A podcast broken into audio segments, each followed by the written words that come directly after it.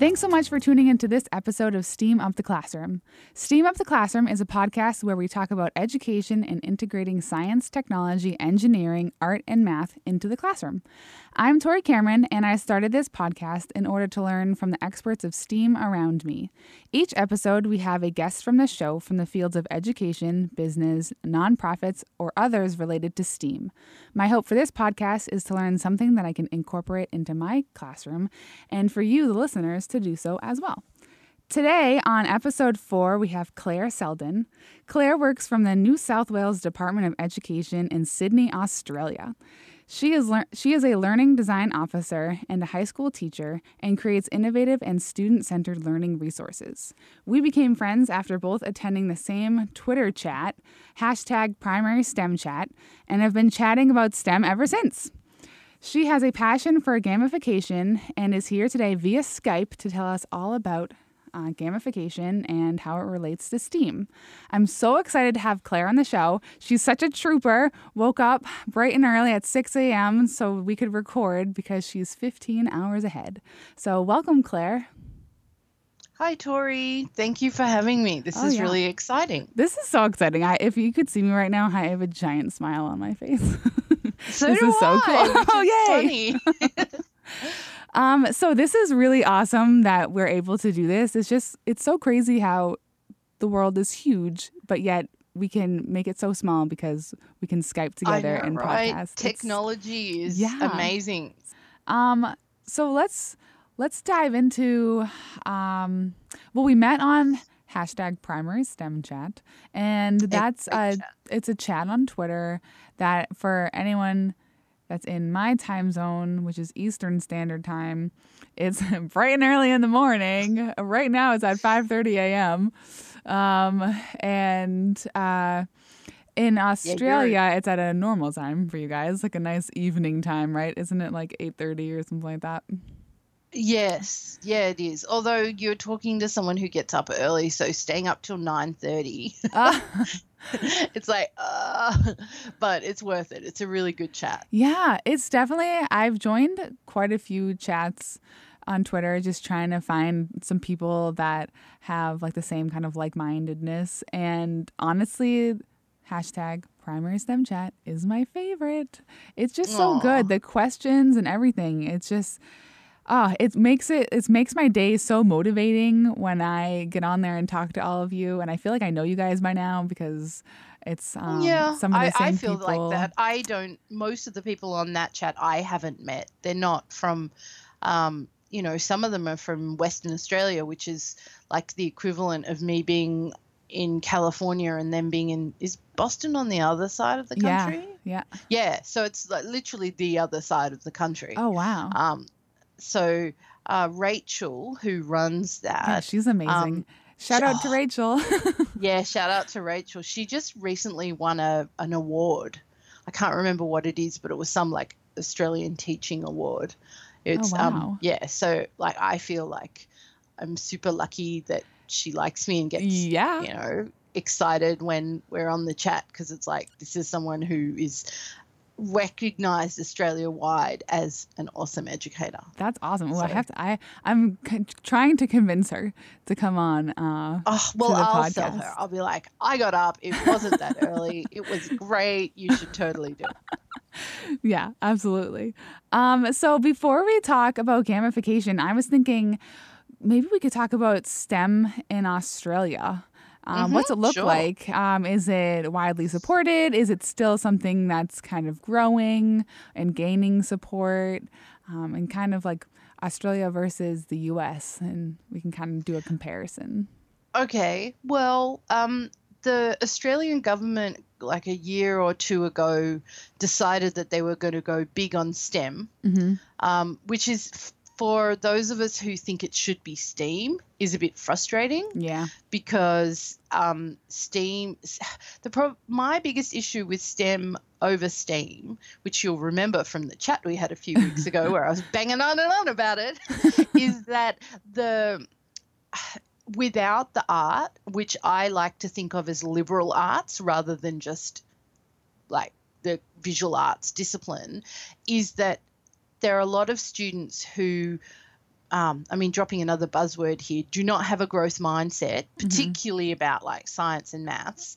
And so if a student decides that they're bad at science or bad at maths and they view STEM as something that only the smart kids do, or because before it came into the mainstream, a lot of schools were running it as a co-curricular activity or an extracurricular. And so I mean, I think that's changing, but there are a lot of students for whom STEM is like a nerdy thing.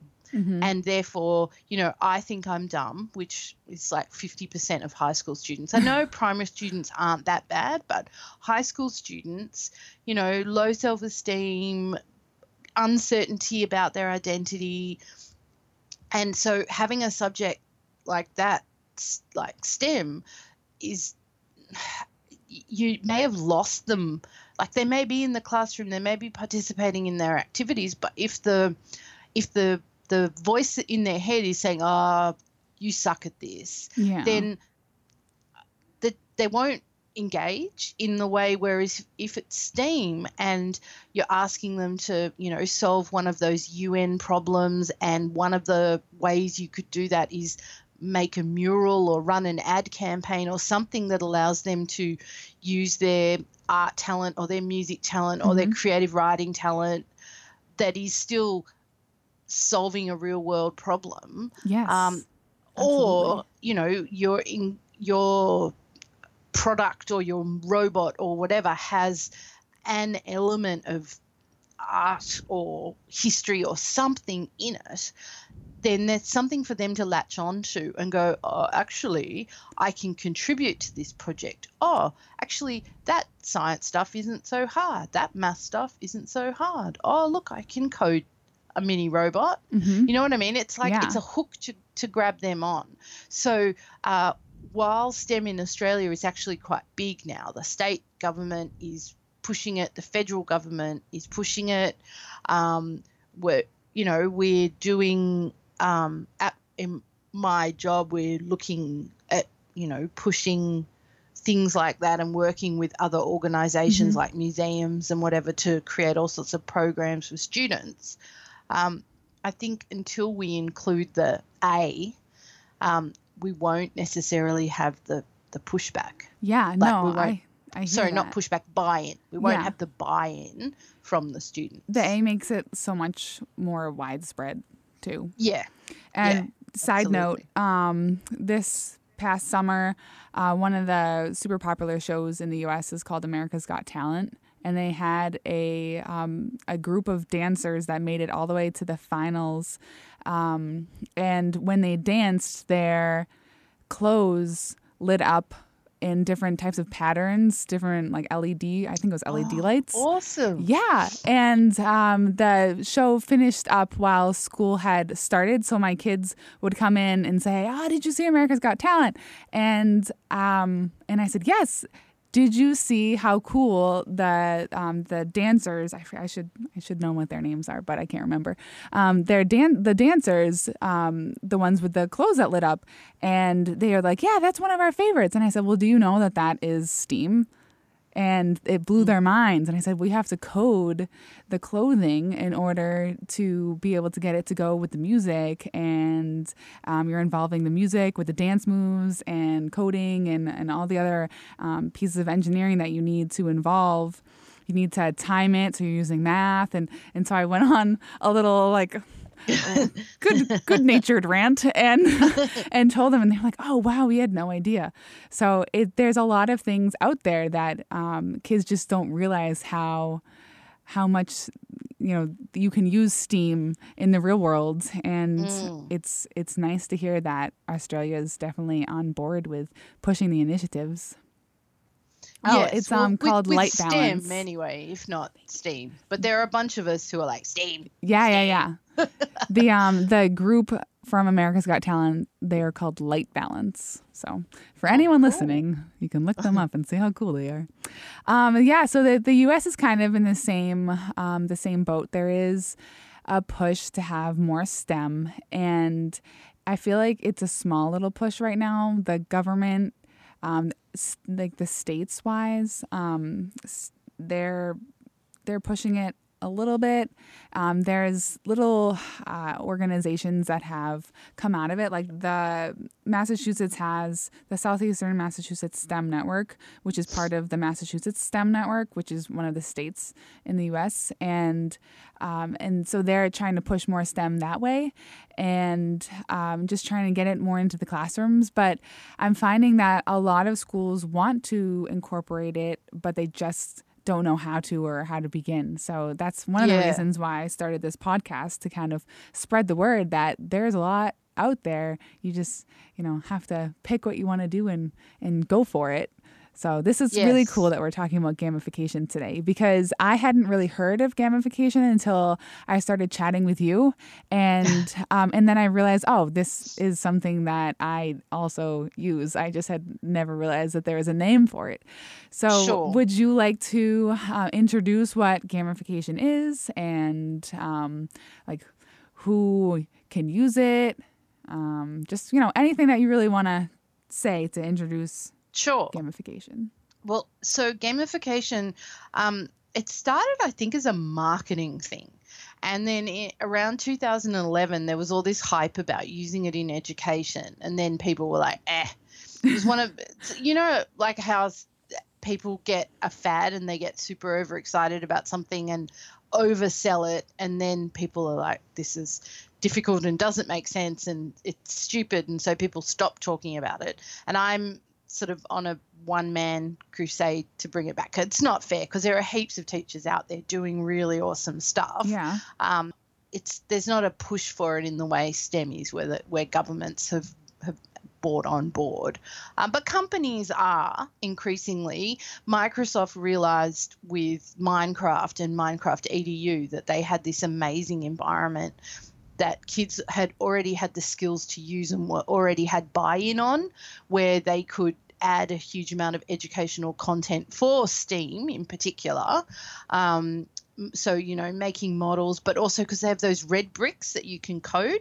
Anyway, sorry, coming back. So gamification is, in a nutshell, the adding elements of game design, good game design, not bad game design, to learning activities. Okay. And you can do this. So a really, really big example, and this wonderful guy I know on Twitter, he's at Pete_Van_W.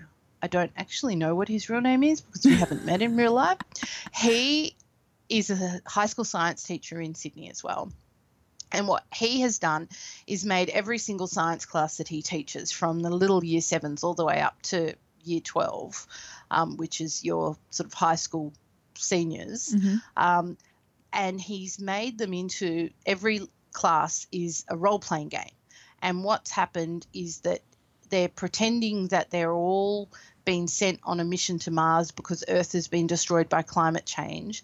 And their job, each class, has to work on a different aspect of making Mars habitable for humans. So each, and it's all completely linked to the curriculum, what the government says we have to teach, but instead of doing it on Earth, it's technically set on Mars, but, you know, you have to learn about how it works on Earth to then create a system for doing it on Mars. Yeah. So it's very clever. And so he's got a story. The kids are split into mini groups, and they've each got a character. So they might be a scientist or an engineer or a captain or whatever. And then they have a series of tasks they have to complete to earn points. Sounds awesome. Oh, so awesome. And he does flipped learning. So their homework is to go and watch the video and do the sort of more basic content stuff. And then when they're in the classroom, they're working in their teams on these group activities. And the final project is normally to, you know, design and present the water purification system that they need, or a shelter or whatever. That's so awesome. Oh, I would have loved that. Oh, I would have loved that. I know, right? Yeah. It's like, for me as a student, that would have been my ideal. But there's a huge amount of work. He does it with another teacher whose name is John. I can't remember John's Twitter handle. And they've been doing it over years and years. So they've built up the levels of complexity. Yeah. But most teachers use gamification in their classroom on a daily basis. Like you said, they just don't call it that. Mm-hmm. So teachers use board games and card games and dice games and ball games to teach kids things. And on a very basic level, they use rewards, extrinsic rewards like gold stars or stickers or whatever. So I think what I'm – on the one hand, I want teachers to understand that they already do this. On the other hand, I'm trying to sort of maybe codify the system a little bit so that for teachers who want to do it a bit more purposefully, there's a way of doing it. And I would suggest you start small. It's kind of like STEAM. You don't want to start huge. So you want to start by maybe gamifying some activities in the classroom, and then once the kids are cool with that and you're cool with that, then you might want to try gamifying a whole unit of work. Mm-hmm. So you might do, in a primary classroom, let's say you did 3 weeks on what might you do, let's pick something. So let's say colonization, American history or something. Sure. We do colonization in Australia as well. So, and then you, instead of doing worksheets, watching a video, maybe writing a story, you would set it up as a game. So you give the kids characters, have a bit of a story, and then embed all the learning in sort of them going on a journey and giving them, letting them make choices about what happens, and then, saying, oh, well, you get here and there's some berries. Do you want to eat them? And then they eat them. And then it's like, well, oh, you're really, really sick. What are you going to do now? Asking them to design the shelters they might build. You can, but you're just doing it for that one unit. You're not trying to do it for everything. Mm-hmm. And the thing that I suggest that really works with any kind of gamification, big or small, if you're not confident about it, you tell the kids that the game is in beta. And most of them who play video games will understand that means it's you're in testing, and you're letting the students play the game early. But part of the bonus they get for playing the game early is that they have to report bugs to you. So when a gaming company releases a game in beta, they normally let a select group of people play it, but there'll be problems. And you're one of the responsibility you have for the right to play the game is that you have to tell them, when I went through this door, instead of the thing happening, I fell into a hole and my character died, for example. Right. So as a teacher, that can be hard. Teachers don't like giving control to their students. Yeah. But part of STEAM projects, part of gamification, part of 21st century student-focused learning is giving back control to the students, letting them make choices, letting them take risks and make mess and fail, and you being okay to take risks and fail and say to them, oh, this did not work how it was supposed to. This was a boring, boring lesson. I'm so sorry, guys. And then you can have a brainstorm. How can we make this better? Think about next year's class. What would they like to do if we did this again? Yeah. They're a minefield, They're a gold mine of awesome ideas. They are. That covered what is gamification and who can use gamification. Yeah. I mean, really everyone does already. To be a teacher, in a sense, you're an actor, you're a performer, you're standing up there, you're presenting this space and these ideas, and we all gamify to some extent or other, even if we don't call it that. But this is about doing it. My goal is to get more teachers to do it a bit more purposefully, and hopefully build their skills to the point where they're doing it a little bit more big scale. So, you know, maybe some units of work, and or if you really get into it, you can do your whole classroom, especially in primary. Have you heard of Teach Like a Pirate? I have heard of it, but I'm not super well versed on it.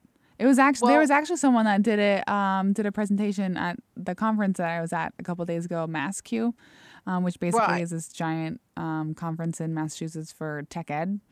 But someone was talking about it, and so I had heard about it, but I don't know too much about it. But well, do you know? I don't know heaps about it because I am too cheap to buy the book, which is terrible. But my understanding is that he's basically gamified his whole classroom by turning it into a pirate ship. That's awesome.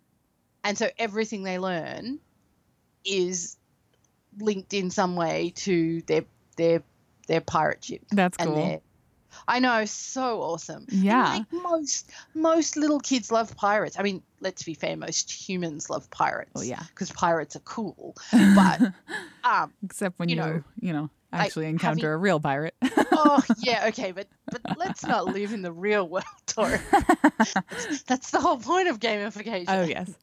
We model and simulate the real world in a safe environment. Yeah. Well, I'm just thinking from you talking about this, I'm thinking, oh, geez, a history teacher could gamify so much just anything. And it made me think about this museum that we have in Boston, the Boston Tea Party Museum. And basically you're acting out what it's like to have been involved with the Boston Tea Party, starting when the colonists started realizing that they didn't like what was going on with the king, and then all the way up until literally throwing off tea off the ship. Like, that's one of the things you get to do. So cool. And you could really bring that into your classroom. Absolutely. And do elements of actual Boston Tea Party in your own classroom, or, you know, other topics. And instead of, I don't know, just in science, if you were learning about the water cycle, instead of having the kids just read out of the water cycle or create a water cycle in a bag or anything like that, what if they actually pretended that they were the raindrops and they had to like go through it as a game? And God, the possibilities, I feel like, are super endless, and you can like do it for anything. Just have to be like confident in it, and just, you know, do it in beta and see what works and what doesn't work. And hopefully you have the support of the administration and the other teachers that are like working with you and stuff. But this sounds like so much fun.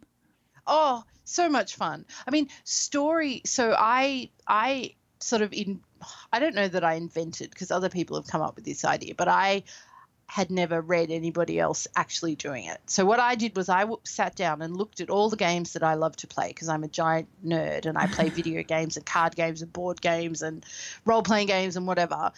And I sat down and looked at all of these games and tried to work out what are the elements of game. So what are the things that – and they won't be in all games, but – most games have these things across them. And in some ways, if you look at it, even sport as a game has a lot of these elements. And those are the things that make us enjoy them. And one of the biggest and most important thing is story. And if you can truly add story as an element of game to something, rather than just adding it as a layer over the top. So sometimes you'll see things where it's like, okay, kids, here's a story. And then we read a bit of the story and then we go away and do an activity. Well, that's not. What I'm saying is that the stuff is embedded in the story. Yeah. The problem solving, but if you can do that, it is so much more engaging for everybody. It's not just about students. Everybody, humans from, you know, cave people times have loved a story. And then, so some of the other elements are things like choice, discovery, chance. So just even if all you're doing is adding a roll of a dice to an activity so that the students aren't certain of the outcome, that makes it more engaging. Yeah. But the most engaging gamified element is story. And so once you add entwine, I love that word, once you entwine a story into the learning, the kids have buy-in. They want to know what happens next. And then you can add a bit of choice by letting them choose what happens next in the story and see what the consequences are of that choice. Right, which is like life in general. Yeah, exactly. So you're teaching them real life skills. Yeah. And I've noticed, I don't know if it's the same in America, but in Australia we're having a real problem with students being reluctant to make choice. They're increasingly afraid of making mistakes. They want the teachers to make the choice for them. Yeah. Or just like adults in general, yeah. Yeah, we have that too. And this is a really safe way of helping them practice making choices, because they're not choosing, they're being a character, and they're not choosing for themselves, they're choosing for the character. So you talking about gamification has made me think of the game Oregon Trail and just how you have to make decisions to make it and survive and make sure grandma doesn't die from dysentery and that. Loved the dysentery. So when you're a little kid and we played it in Australia. I remember it. It's we watched John Wayne movies. We knew all about the taking the caravans out west and that kind of stuff, and the Oregon Trail. Yeah, it was hard. I died a lot. Yeah, I was horrible at the game. Yeah, but that's kind of the point in a way, you know. Yeah, it wasn't easy for them, so they can't make the game easy. But, and let's be clear, easy games are not fun. That's true. I think the fact that it was hard and had dysentery are part of the things that made it engaging to young people. Right. But they not only was it so engaging, though, but they were learning about what it was like to be on the literal trail. You know what I mean? Like actually moving out west. And I remember as a kid playing the game and thinking, wait, people actually went through this? Like, this is a real thing? Yeah. And it's just basically like if you wanted to gamify your classroom, this is just an idea that you could do Oregon Trail in real life. Just bring it into your classroom and have the kids act it out. Or even just use like the game as an added bonus or something. So yeah, absolutely. Well, so just to give you an example, so we would, if you were playing the actual game and learning with that, rather than gamification, we would call that game-based learning. Mm-hmm. So there are some teachers who don't like gamification and who do like game-based learning, which is more like using Minecraft EDU or Oregon Trail or something, and embedding the actual learning within a game, whether it's a board game or most of the time it's a computer game. Yeah. And then what you would do is you would ask you as the teacher would make a bunch of stuff inside the game. So say inside Minecraft. And then you would ask the students to respond to that inside Minecraft in some way, which is that's pretty awesome. So if you were going to use Oregon Trail in a sort of game-based learning way, then you would have them play it and give them a bunch of activities linked to or around that gameplay, like maybe have them play it and then write a journal for each day of the game that they played, write what happened to them and how they felt about it. You might, ask them to record all the numbers and stuff and then, create a spreadsheet. And there's so many different things you could do around the data that's provided within the game itself. And that would technically be game-based learning, because you're not taking something, you're not taking an element of game so much as you're playing an actual game that has embedded learning in it, and then you're adding extra learning to it. Oh, interesting. I'm glad that you clarified the difference. Yeah, well, I know a lot more about gamification than game-based learning. Mm-hmm. I learned most of my stuff about game-based learning by blaring on about gamification and having some game-based learning people go, that's not gamification, that's game-based learning. Oh. So then it was like, oh, okay, better go find out about that. There are some really great teachers in Australia doing really cool stuff with that. There's a primary teacher in somewhere around Sydney. His name's Lou, not Lou, Lee, L-E-E. And I met him on Twitter. Great professional learning network. And he started out just doing some stuff in his classroom with Minecraft, but he's now increasingly delivering all the syllabus outcomes and content within a Minecraft world. Oh, wow. I know, it's pretty amazing. Yeah, so, it's amazing what people come up with. And I'm always like so impressed and like wanting to bring ideas into my room. But like, I feel like sometimes I'm overwhelmed by how many amazing ideas are out there, and I have to remind myself, okay, start small and then build. Small. Yeah, because if you try something big at first and it doesn't succeed, you're like, oh geez, maybe I should have started a little smaller. Yeah, I get really excited. I'm like, ooh, and I want to start things and bring them in and have the kids experience them and try them, and then I have to remind myself, okay, if this is the first time doing it, start small, build it bigger, and then see what happens, you know? Yeah, exactly. I read something the other day that I thought was really funny, which is that teachers, at the moment, it seems like teachers are using pedagogies like diets. They try one for 6 weeks and then they go, oh, that's not working, and they try something else. Oh, I kind of can see that.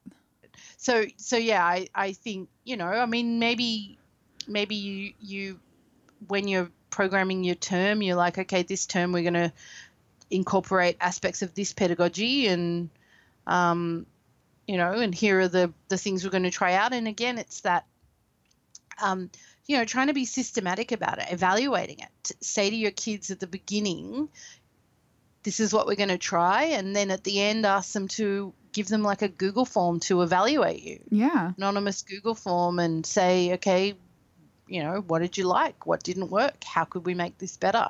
That's a good idea.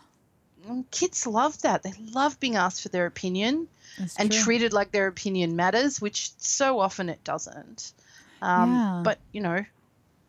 And they're the ones learning, so you want them to.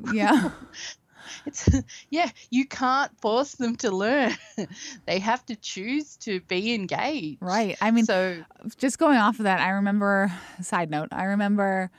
when I was a senior in high school, I think, and I was talking to someone that had moved on to college, and they said, oh, I love college. I finally can choose what I want to learn and how I want to learn it. And I was like, oh, God, like looking back, thinking about that.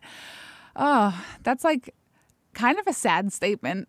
If you think about it, it's sad that you don't feel like you have any control over learning until you're already an adult, basically. That's no fair. Yeah, well, it comes back to that, you know, like it's little kids. We expect very little of them, but we give them very little. Teenagers, I think, have it worse, because we expect a lot of them and still treat them like kids in a whole bunch of different ways. I really have a problem with. You can see my Montessori training coming out there where I'm like, and it's not that they should be allowed to run wild, and it's not that they don't need discipline or boundaries. They absolutely do, you know, to keep them safe, and because parts of their brain haven't developed properly and they can't, you know, they can't make all the decisions and stuff that adults can, but they can do a lot more than we give them credit for. Exactly. Or that we allow them to do. Yeah. And I think I would argue that gamification is one way of adding that student-focused stuff in a way that a teacher and students, it's within a set of boundaries that they can both understand. Like, teachers understand that games have a story embedded, that games generally allow you to explore and make decisions, and that sometimes things don't go as they're supposed to. And everyone understands that when you're playing a game, whether it's soccer or, you know, poker or Settlers of Catan or Monopoly or whatever, that you're not going to start brilliant. You actually have to practice and try to get better. And sometimes kids these days struggle with that persistence or grit thing. Mm-hmm. When you gamify an activity, you actually make it easier for them to persist because they're used to persisting in that realm. Yeah. And for teachers, I think it's easier to give students choice and to let them discover on their own in a gamified environment, precisely because everyone understands that when you're playing a new game, it's not super linear. It's not step one, do this very small, precise thing. Step two, it's, you know, you open Zelda, mm-hmm. and you've got, you know, a stick and an apple and this huge world to explore. And if you go somewhere that's too difficult, well, then the monsters kill you and you go back to the beginning and work out where you can go where you're not going to die straight away. and we should do that with teaching in some ways. Create environments where we say to the students, go, explore, work out what you want to learn. And if something's too hard, work out what you need to learn in order to learn that thing. And go, you know, yeah. And they will, because they're motivated, because they think, I see that big shiny treasure chest over there, and okay, I can't defeat the monster to get it right now, but if I go over here and train these skills, then I can. And then that whole thing is their choice. They're motivated, but you know, in this case, the big shiny thing might be some sort of, you know, complicated science experiment or something that they can't do until they've built up their skills. Yeah. But they'll understand that within that game paradox. Mm-hmm. That's so cool. This all sounds so amazing, and I'm so glad that you reached out to me about gamification and just hearing you describe it. And like I had heard of it a little bit, and when you said that you wanted to come on the podcast, I had researched a little bit, but you describing it and being so enthusiastic about it has motivated me to really want to try it in my own classroom. And I'm already thinking, all right, what units are coming up? What can I possibly gamify? Well, that's my goal. So that's super, super exciting. Yeah. I want to get people excited. Absolutely. By that stuff. Yeah. So and there's so many fabulous resources out there. That's what I was going to ask next. Many. Yes. So what if someone wants to try to gamify something in their classroom, whether it's a lesson or a unit or whatnot, what can they do to give themselves the knowledge that they need in order to make it successful? So there are heaps and heaps of resources out there. I have a website that I am currently redesigning to add more of the elements of game. I recently did a Twitter chat with PST Chat, so hashtag PST Chat, which is for pre-service teachers. Is that teachers that are in school to become teachers? Yeah. Okay. Or first-year teachers, basically. Okay. But it can be for anyone. And I shared a bunch of – basically what I did was I shared the process that I use to gamify individual activities. So I've randomized it. I've made it a bit of a game because it makes it more fun. Of course. And I started out with looking at like a worksheet. So take a worksheet because, man, worksheets suck. Kids hate them. They suck. They're easy for teachers to make, and there's a million free ones on the internet. So we use them more than we should. Oh yeah. And the idea was you took a worksheet, and then you randomly choose an element of game and randomly choose a tool, and then you use those to gamify the worksheet. So that's a really, really simple, easy, quite basic way of doing it. There are hashtag gamification on Twitter has a bunch. Oh, okay. So the other thing I did recently that would be really useful is I took over the Department of Education, the part of it that I work in, so not the whole thing, mm-hmm. but the learning systems part that I work in has its own Twitter handle, and they let me take it over for a day to talk about gamification and game-based learning, and then we had a Twitter chat. So if you search the hashtag DOE, which is like Department of Education, but DOE gamification, then you'll see all the resources and infographics that I shared about the elements of game and what is gamification and stuff like that. And then the chat that we had in the evening linked, I linked to examples of other teachers doing cool stuff. I linked to articles and things that I'd read on it. Some of the other people who I invited to chat with me were people from Microsoft who run the Minecraft EDU stuff in Australia. Oh, wow. The teacher that I was talking about before who did his gamified his whole science class. There's a wonderful primary school teacher in Sydney called Beck West.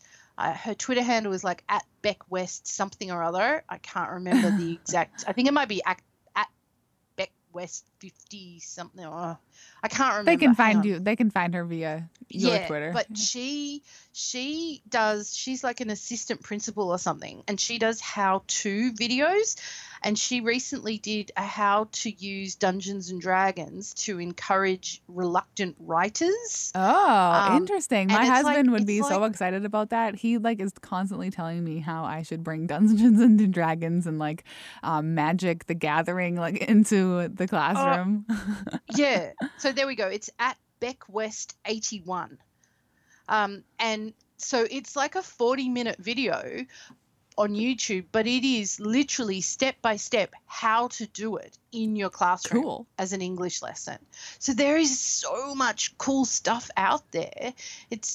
I have linked to a bunch of that stuff on my webpage, but like I said, the hashtag gamification on Twitter will help you find stuff.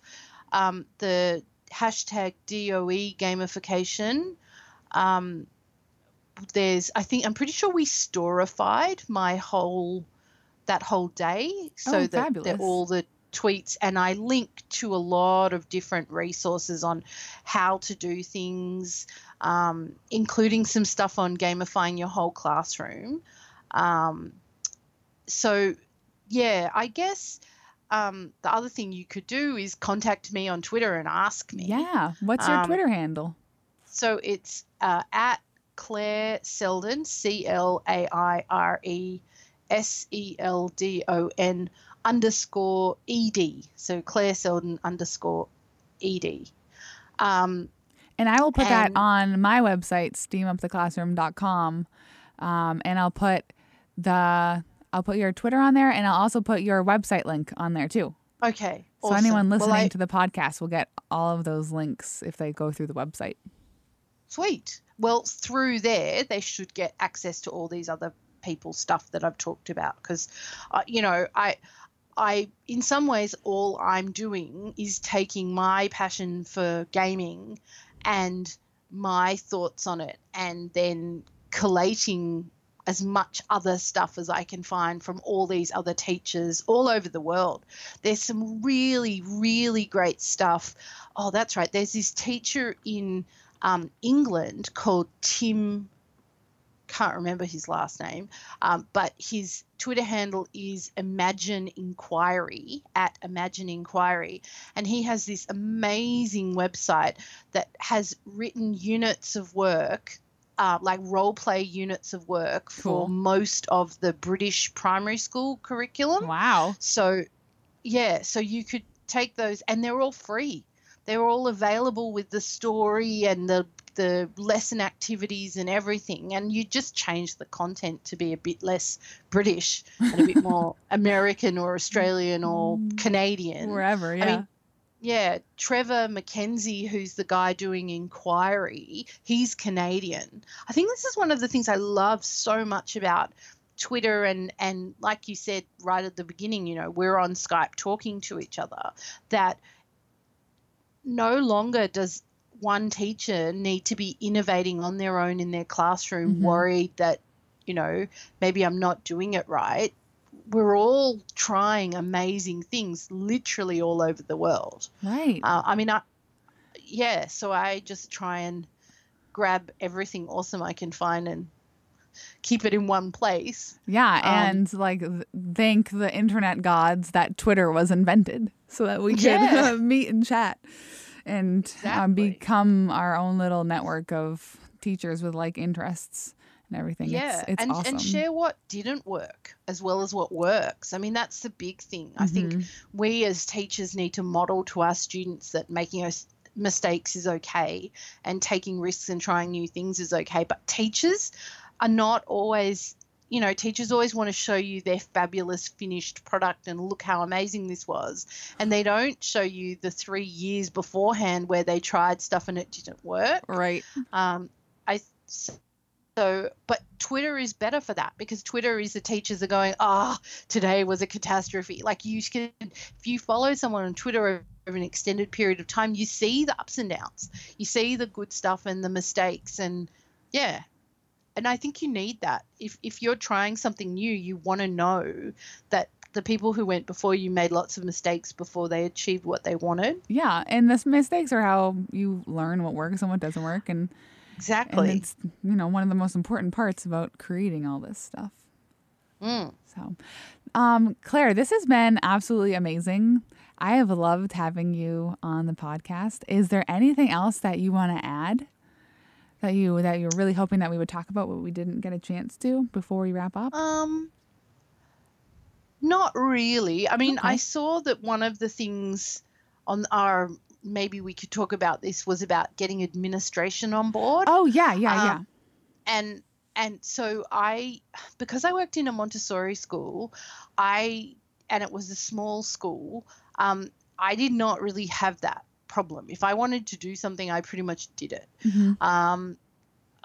But I guess my big thing is that if you start small in your classroom, if you take lots of pictures and share the cool stuff the kids are doing in the newsletter, mm-hmm. I don't know whether most Australian schools have newsletters that go out to the parents once a week, and they like to have pictures and stuff. And then that looks good. You know, the parents like it, the kids like it.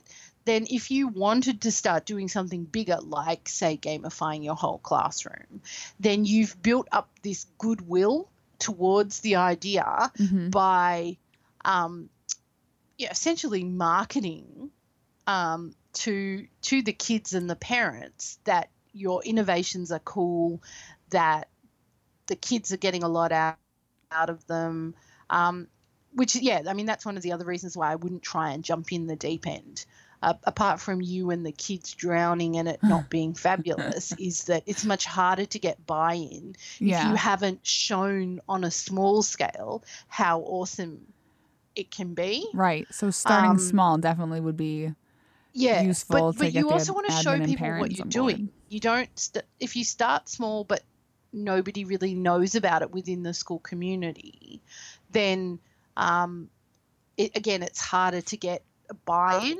Yeah. One of the other things that